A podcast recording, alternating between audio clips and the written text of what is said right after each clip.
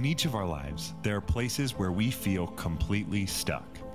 Sometimes it's us who continues to drive that nail deeper. Sometimes it's situations outside of our control.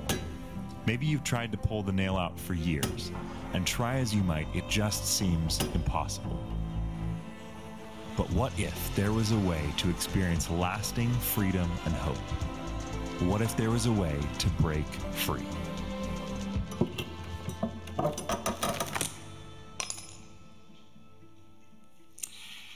Good morning, everybody. Welcome to the 1115. We're so glad that you're here today. You know, it was amazing. I don't know why, but a whole bunch of people got baptized at the 930 service or something like a football game or something this afternoon. I don't know. But uh, what I loved is the fact that Brandon's baptism mattered and you helped make it matter. And I think that's just so unbelievably beautiful when we can enter into those moments together. So thank you for celebrating. I could hear you backstage and I was deeply, deeply inspired. I also want to say hello to, I don't know how it worked today, but I got multiple texts from people who are watching our 1115 service in Hawaii. And so I want to say uh, thank you for triggering the sin of envy in me. I appreciate that. Hope you're enjoying the sun where you are because there's no sun here. And um, I always love it when we know that the reach of the family is, is big. Uh, this Tuesday is Valentine's Day. To the gentlemen in the room, you have been duly served with notice. Don't mess it up, just saying, okay? But we did a special Valentine's Day podcast with doctors Les and Leslie Parrott. If you don't know, the Parrotts live in Seattle. They are incredible marriage and family relationship experts. And we had an opportunity to have a conversation with them. The conversation was so rich and it was so fun. And we were able to laugh and learn at exactly the same time. We dropped it on Friday, and I just want to encourage you. If you need some encouragement in your relationship, it's a great conversation to listen to. If you think your marriage is perfect, um, you may want to talk to your spouse about that because every relationship I've ever run into always needs work. And the truth is, the podcast is for everyone, regardless of your relational status. So it doesn't matter if you're single, married, divorced, second marriage, broken up, doesn't matter. God is doing something and has something for all of us. I hope you'll take the opportunity to listen in on that. So, we're wrapping up a series this week called Break Free. The entire series has been rooted in an amazing declaration that Jesus made in the eighth chapter of the book of John. It says this Very truly, I tell you, everyone who sins is a slave to sin. Now, a slave has no permanent place in the family, but a son or daughter belongs to it forever. So, if the son sets you free, you will be free indeed. Week after week, step after step, we've been walking out this journey. The journey has been confronting and trying to, to, to figure out how do we gain victory over those long-standing habitual sins that seem just so resistant to our effort to break free. And as we wrap up the series, we're not wrapping up the work. The hard work of recovery lasts for a lifetime, but I'm going to remind you of something. It's a promise of God in Scripture. He who began a good work in you will be faithful to complete it until the day of Jesus Christ, which means those who are courageous enough to enter into this battle for freedom, the payoff is victory. We just finished singing about it. His name is victory. Pastor Ryan Irvin talked about this work in another podcast that we just recently um, set out with he and his brother miles. And, and ryan said something that just captivated my heart. He said he goes you know re- recovery is often viewed as an absence of something.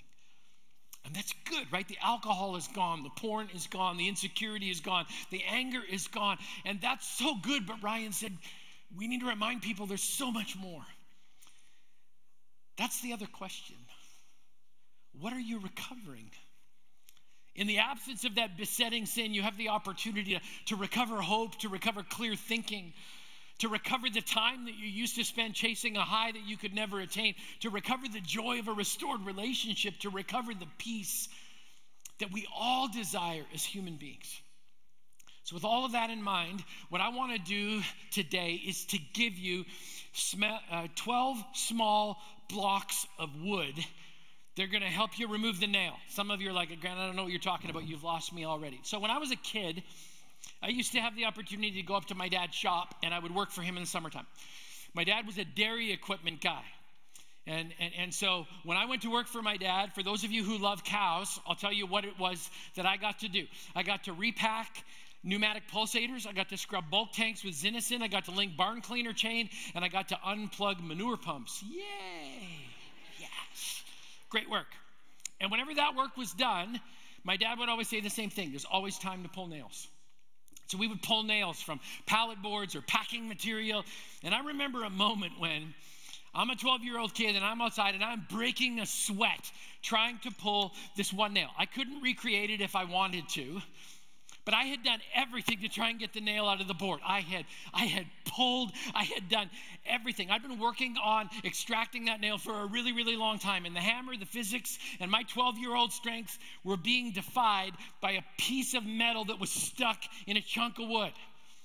And I was frustrated. I'm like, why won't this thing come out of this chunk of wood? And I remember my dad walked out saw what was happening and said, Hey, Grant, sometimes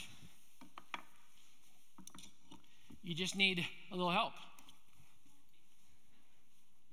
like, are you kidding me? like, seriously? All he did was change the leverage and add a little bit of help, and suddenly the nail broke free. Today, I want to give you 12 pieces of biblical wisdom. I'll call it a variation on 12 steps if that'll help. And every single one of them is going to help you break free. And we're going to have to move. And I want to give credit where credit is due because a lot of this series was inspired by an article written by a guy named Gregory Brown and the good people of Bible.org. And so, with credit being where credit is due, here we go. If we're going to have victory over besetting or habitual sin, this is what has to happen. Some of this is review, some of it's new. Here we go. You need to identify the sin. Hebrews 12 1. Therefore, since we are surrounded by such a great cloud of witnesses, let's throw off everything. So that's the goal is to remove sin from our life, throw off everything that hinders and the sin that so easily entangles. And let us run with perseverance the race marked out for us.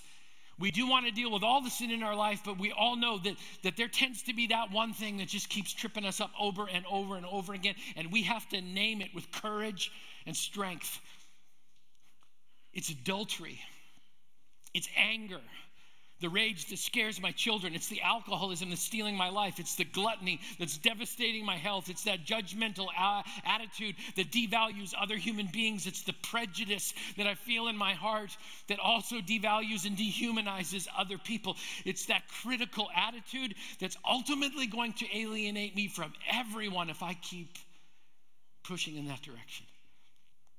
I name it with courage and strength. And then I accept how vulnerable I am to that pattern of sin. Any of us who think we have arrived are on the precipice of falling on our face. Proverbs 16 says, Pride goes before destruction, a haughty spirit before a fall. I have to humble myself and acknowledge that in spite of my best effort to be free, I'm in bondage and the power of God is my only hope. And I have to learn how to speak out loud the truth. I am weak, but Jesus is my liberator, my emancipator, my bondage breaker, my refuge, and my strength. Jesus is greater than all of my sin, and through his victory on the cross, I can and will walk in the fullness of the freedom that he has promised to me, which means I will not pretend that I'm okay, all that, just fine, getting through, doing great, or simply awesome. Instead, I'm going to live in the reality that my victory can only come through and by the victorious one that I am seeking, following, and emulating. Can somebody say amen to that? I mean, for those who think that they can figure it out on their own, can I ask you a very, a very blunt question? How's that been working for you so far? I name it, I acknowledge how vulnerable I am to it, and then I avoid temptation at all cost. 1 Thessalonians 5 22. Reject every kind of evil. Some translations will say, avoid even the appearance of evil.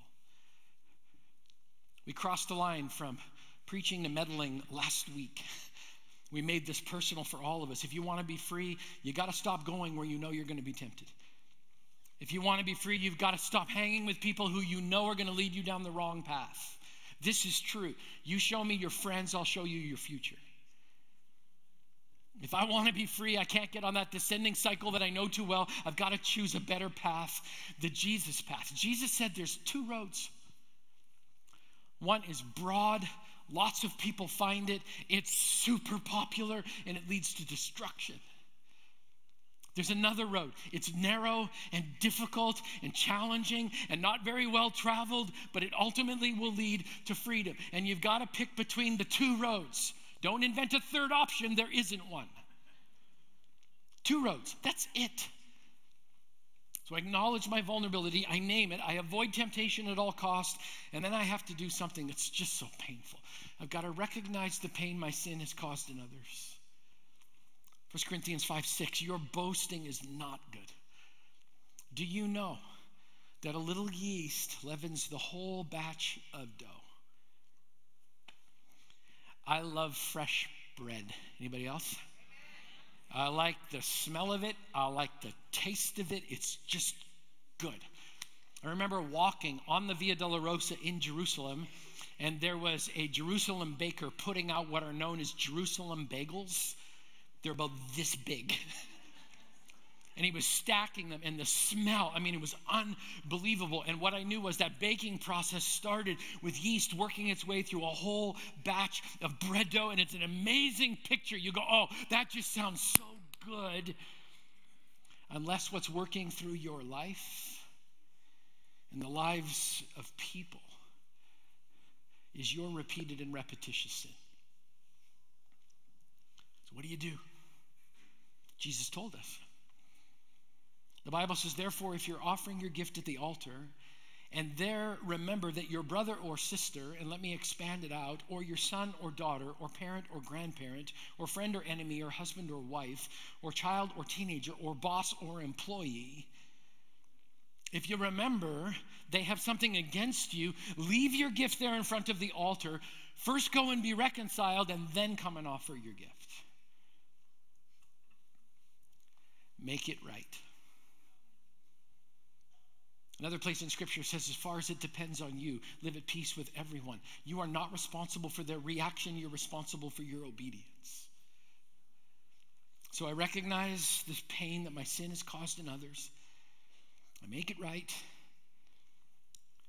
And then I choose to stop living in my own strength and I choose to live by faith. Proverbs 3, verse 5 Trust in the Lord with all of your heart.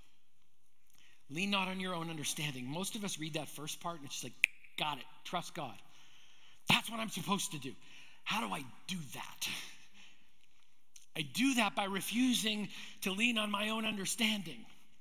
It's not about my intelligence, my wisdom, or my smarts. Instead, I exchange what I know for what God knows. I take my limited understanding and I exchange it for the all knowing wisdom of God that comes into my life through scripture and discerning prayer. And I choose to fight that battle, not with my own strength, my plans, and my self regulated truth. No, I choose to fight that battle with God's strength, God's purpose and plan, and His absolute truth. I live by faith, not by flexing to the wisdom of the world. And then none of us are going to like what comes next but it's so essential. Then I welcome God's discipline. Do you get that? I don't run from God's discipline, I welcome it. Now let's have a transparent moment. Nobody likes discipline. No one enjoys consequences. No one likes the predictable outcome of shame and hurt when we run back to a sin that we know is killing us from the inside out.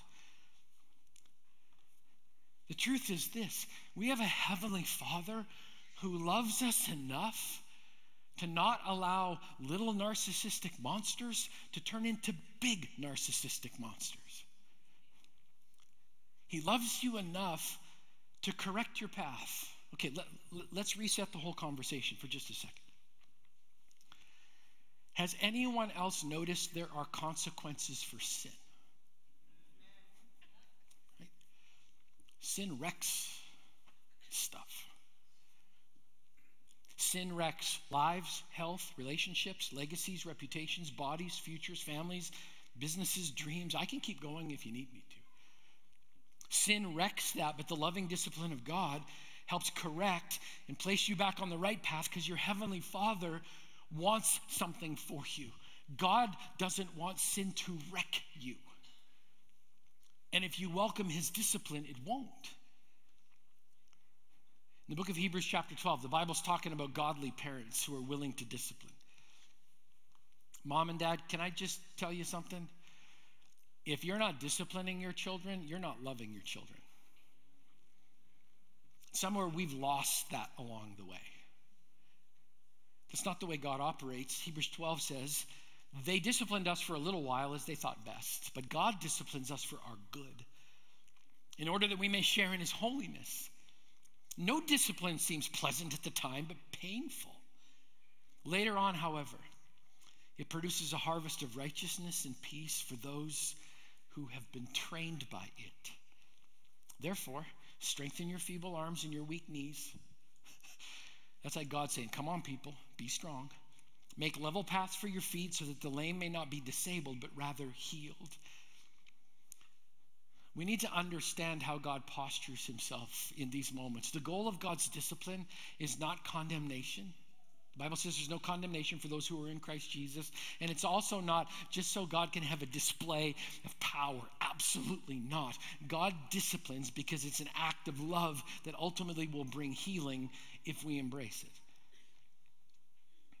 I welcome God's discipline and then I recognize and receive God's gracious response. Romans chapter 2, verse 4. Do you show contempt for the riches of his kindness, forbearance, and patience? Not realizing that it's God's kindness that is intended to lead you to repentance. So, first comes God's discipline. And if we're oriented in the right way, we can say, God, thank you for the lesson. It was not easy to learn, but I got it.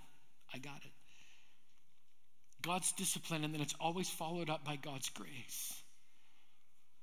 Here's God's grace to you. The Bible says the wages of sin is death, which means everything we've ever done wrong, that's the deserving punishment. But here's the beautiful thing about Jesus He doesn't give us what we deserve, He gives us what we don't deserve. We deserve death and judgment. You know what He gives us instead? Grace. How amazing is that? Grace, unmerited favor the gift of God to every person who's ever broken his heart. He still offers grace. We, we sing this song every once in a while. I know we sing it. I wonder if we really, really hear it in the depth of our soul. 9:30 didn't let me down. 11:15. I hope you don't let me down either. You ready? Here we go. Amazing grace, how sweet the sound that saved a wretch like me. I once was lost, but now am found was blind, but now I see.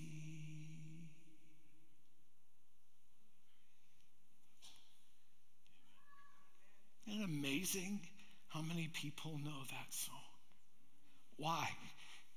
Because it bears witness to a gift of God that's in the depths of all of us.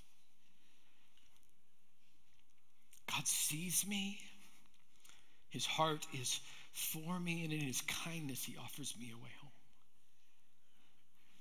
So I recognize and receive God's gracious response, and then this is what has to happen. I have to anchor my heart in my true spiritual identity. 2 Corinthians 5 Therefore, if anyone is in Christ, the new creation has come, old is gone, the new is here. I anchor my heart in true spiritual identity. I have been carrying around one of these bookmarks in my Bible for years. Years ago, we made up a whole bunch of these. It's just entitled Who I Am in Christ. And I'll tell you what, when I forget who I am in Christ, I grab this and I just look at it and it reminds me. 9:30 cleaned us out this morning. But our communications team went and like they threw together a whole bunch more and they're out in the commons so you can grab them. Sometimes I need to be reminded I'm accepted. I've been justified. I have been adopted as God's child. I've been established, anointed, and sealed by God Himself. I can find grace and mercy in every time of need. I'm significant because I am God's temple. I am seated with Christ in heavenly realms. I can approach God with freedom and confidence. And I can do all things through Christ who gives me strength. If you ever forget who you are, it starts with being reminded whose you are. Let's keep moving. I anchor my heart and then I make a decision. I choose love over fear. 1 John 4 says there's no fear in love, but perfect love drives out fear because fear has to do with punishment. And the one who fears is not made perfect in love. So I have to choose. I have to choose to believe God loves me, which means I can love me. And because God loves me and I can love me, it means I can love other people. That's how it works. I've struggled with that my whole life. I've struggled believing. I know this is crazy. Some of you are like, Grant, you're a pastor. How can you struggle with the love of God? I struggle with the love of God every single day. I so believe He has grace for you. There's just this little unbelieving part of me that struggles to believe.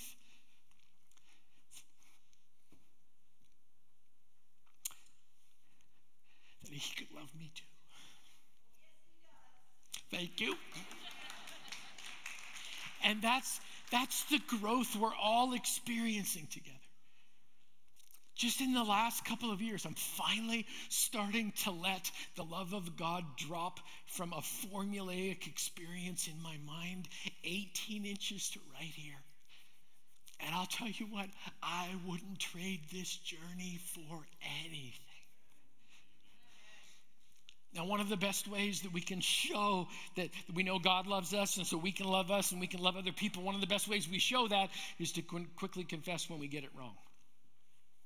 We all know 1 John 1 9, right? If we confess our sin, he's faithful and just will forgive us our sin, purify us from all unrighteousness. Thank you, Jesus. I'm forgiven. That's great. And yet we still get stuck in these cycles, right? God, I'm sorry. And I promise if you get me out of this, I will never, ever, ever do it again. Until the next time. Sin and repent, sin and repent, sin and repent. We've got to break that cycle. My wife Laurel has felt the depth of my besetting sins repeatedly. That's what happens when you're married to somebody for more than three decades. The grace that she's shown me time after time is humbling. She learned that from Jesus. And I'll tell you what, I've learned. I go to God easily. That's the, that's the easy part. Boy, I just wish I came back to her with the same kind of ease. I remember a moment when she said this to me I need more than your I'm sorry. I need you to change. That is a reasonable and gracious request. And it makes me wonder I wonder what would happen if we measured our spiritual maturity in how quickly we owned our own failures in the presence of another human being. I wonder what would happen if we could all grow up just a little and move beyond this little trite, I'm sorry, and if we could move to, I know what happened. I sinned against you, and I want to tell you why I'm sorry before I ask for your forgiveness. Do you see the difference? That's the next one. Here comes. Accept full responsibility for my own actions. Romans chapter 6, here's the Apostle Paul. He asks a question what shall we say then? Shall we go on sinning so that grace may increase? Like, should we just keep doing all the wrong things so we can experience amazing grace over and over and over again? And the Paul, say, Paul says this. He goes, by no means. The Greek is me genoito. Let me translate it for you. Absolutely not. May it never be. You got to say it with that kind of passion. That's what he meant. He says, No, we are those who died to sin. How can we live in it any longer? Do you not know that all of us who were baptized into Christ Jesus were baptized into his death? We were therefore buried with him through baptism into death, in order that just as Christ was raised from the dead through the glory of the Father, that we too may live a new life, breaking free. He also says, For if we've been united with him in a death like his, we will also certainly be united with him in a resurrection like his. For we know that our old self was crucified with him so that the body ruled by sin might be done away with, so that we should no longer be slaves to sin. This is how it works. Free people take full responsibility. Free people don't use their freedom as a license to do whatever they want to. Free people understand exactly what their liberation costs Jesus. They hold it deep in their heart and they don't cheapen it by committing the same thing over and over and over again. And then finally, I give myself fully to a pattern of new living. 1 Corinthians 15. Therefore, my dear brothers and sisters, oh, here come two really good words stand firm. Stand firm. Let nothing move you. Always give yourself fully to the work of the Lord because you know that your labor in the Lord is not in vain. Breaking free becomes real when you can take your pain and your healing and your victory and offer it to somebody else who's at the beginning of that journey in pain. Why? So that they can experience the same victory that you have. John Maxwell, a well known leadership teacher, says this. I'll say it twice so you can catch it. People change when they heard enough they have to, when they see enough they're inspired to, when they learn enough that they want to, or when they receive enough they're able to. Let me say it again. People change when they heard enough they have to, when they see enough they're inspired to when they learn enough that they want to, or when they receive enough that they're able to. This has been my prayer for the last six weeks, and we're going to turn a corner and go in a different direction next week. Here's my prayer my prayer is that you've hurt enough, that you have received enough, that you've learned enough, and that you've been inspired enough to want to turn towards Jesus and not away from him so that you can find the true change that you've been seeking all these years. So every week, it's been one question, one truth, one step. One question Will you take the freedom that Jesus offers? He's offering you amazing grace, whether you feel qualified or not. Will you take the freedom that Jesus offers? One truth it's for freedom that Christ has set you free. Do you remember back to the very first week of the series? I told you an unverified story. Nobody knows if it's true or not about Harry Houdini. He used to show up in a town and he used to go to the town jail and say, Lock me inside of a cell and I'll get out. And it was a publicity stunt so people would come and see his show. Uh, once again, unverified story. Nobody knows if it's true or not. But they say that the one time that Houdini couldn't break out is because he spent two hours trying to pick a lock that was never locked in the first place. Door was open the whole time. Do you understand today that Jesus is standing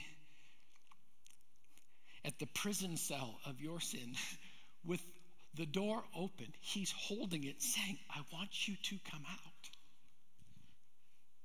It is for freedom that Christ has set you free. It doesn't make any sense to me at all that I would sit inside of there and say, pass.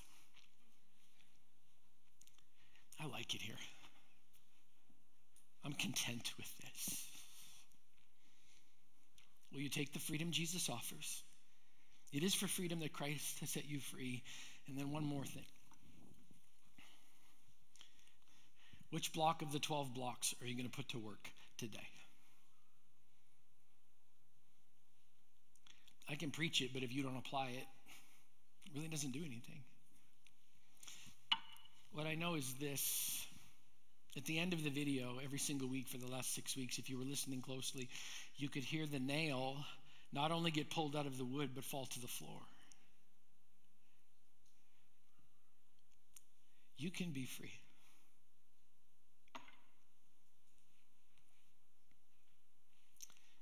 Think we're going to leave it right there. Over the last number of weeks, we've been doing something a little different at the end of the service. Sometimes we sing a song to help focus us on Jesus. Other times we'll pray together before we go. Here's what we're going to do today. Last week we had members of the after service prayer team come stand up here across the front, and people came and we just prayed together. And it's important that you don't walk out of here feeling as alone as maybe you came in. And so I want to invite you into a moment of prayer. Game doesn't start till three, you're good. But these moments of prayer are breakthrough moments. I got to pray with a young man today. This was his question to me. He goes, Are you trying to tell me that God can forgive everything I've done? Yes, He can. He can. He can set you free. Whatever prayer you need today, we would love to do that. So I'm actually going to ask after service prayer team members, pastors that are kind of kicking around the room, if you'll come up and stand up here across the front. Thanks, Justin. Thank you, Stacy. Here we come. They're coming this direction. Thanks, Nance. Awesome. Rick and Ann are over here too. We just want you to know there's a safe place here for you. If you're at home right now, you can go to prayer.ctk.church. If you fill out a prayer request for us, I'll tell you what will happen. We will send that out to a prayer army of people who would love to pray for you. They would just so love to pray for you. So you have a choice to make. Maybe you need prayer, maybe you don't, but I want you to know it's here waiting for you. And these folks, my good friends, are standing up here across the front because that's their ministry. So would you stand with me? We're going to pray together, and then I'm going to give you an opportunity, if you need prayer, to come this way. God, let's pray. Jesus, thank you on this uh, beautiful Sunday where we've seen people baptized and have celebrated with them. God, in this moment, I pray for those who, who need a community to come around them and say, It's okay, we'll pray. Lord, maybe the need is with breaking free. Maybe it's a family situation. Maybe it's a healing, physical. Lord, whatever it is, you know. So, God, for our friends and family that are at home today, or watching on the beach in Hawaii, or standing here with me right now, Lord, I thank you that the door is open and that your response is always grace. So, Lord, we welcome you into this prayer moment. Lord, for those who need to sit and just rest for a few minutes, I pray that they would. For those who need to come forward and receive prayer, I pray that they would. For those who are just moving on with their day, God, I pray that they would grab a bookmark and be reminded again whose they are. So, Lord Jesus, we give you thanks today for all the work you're doing. In Jesus' name we pray. Amen and amen. God bless you guys. Have a great weekend.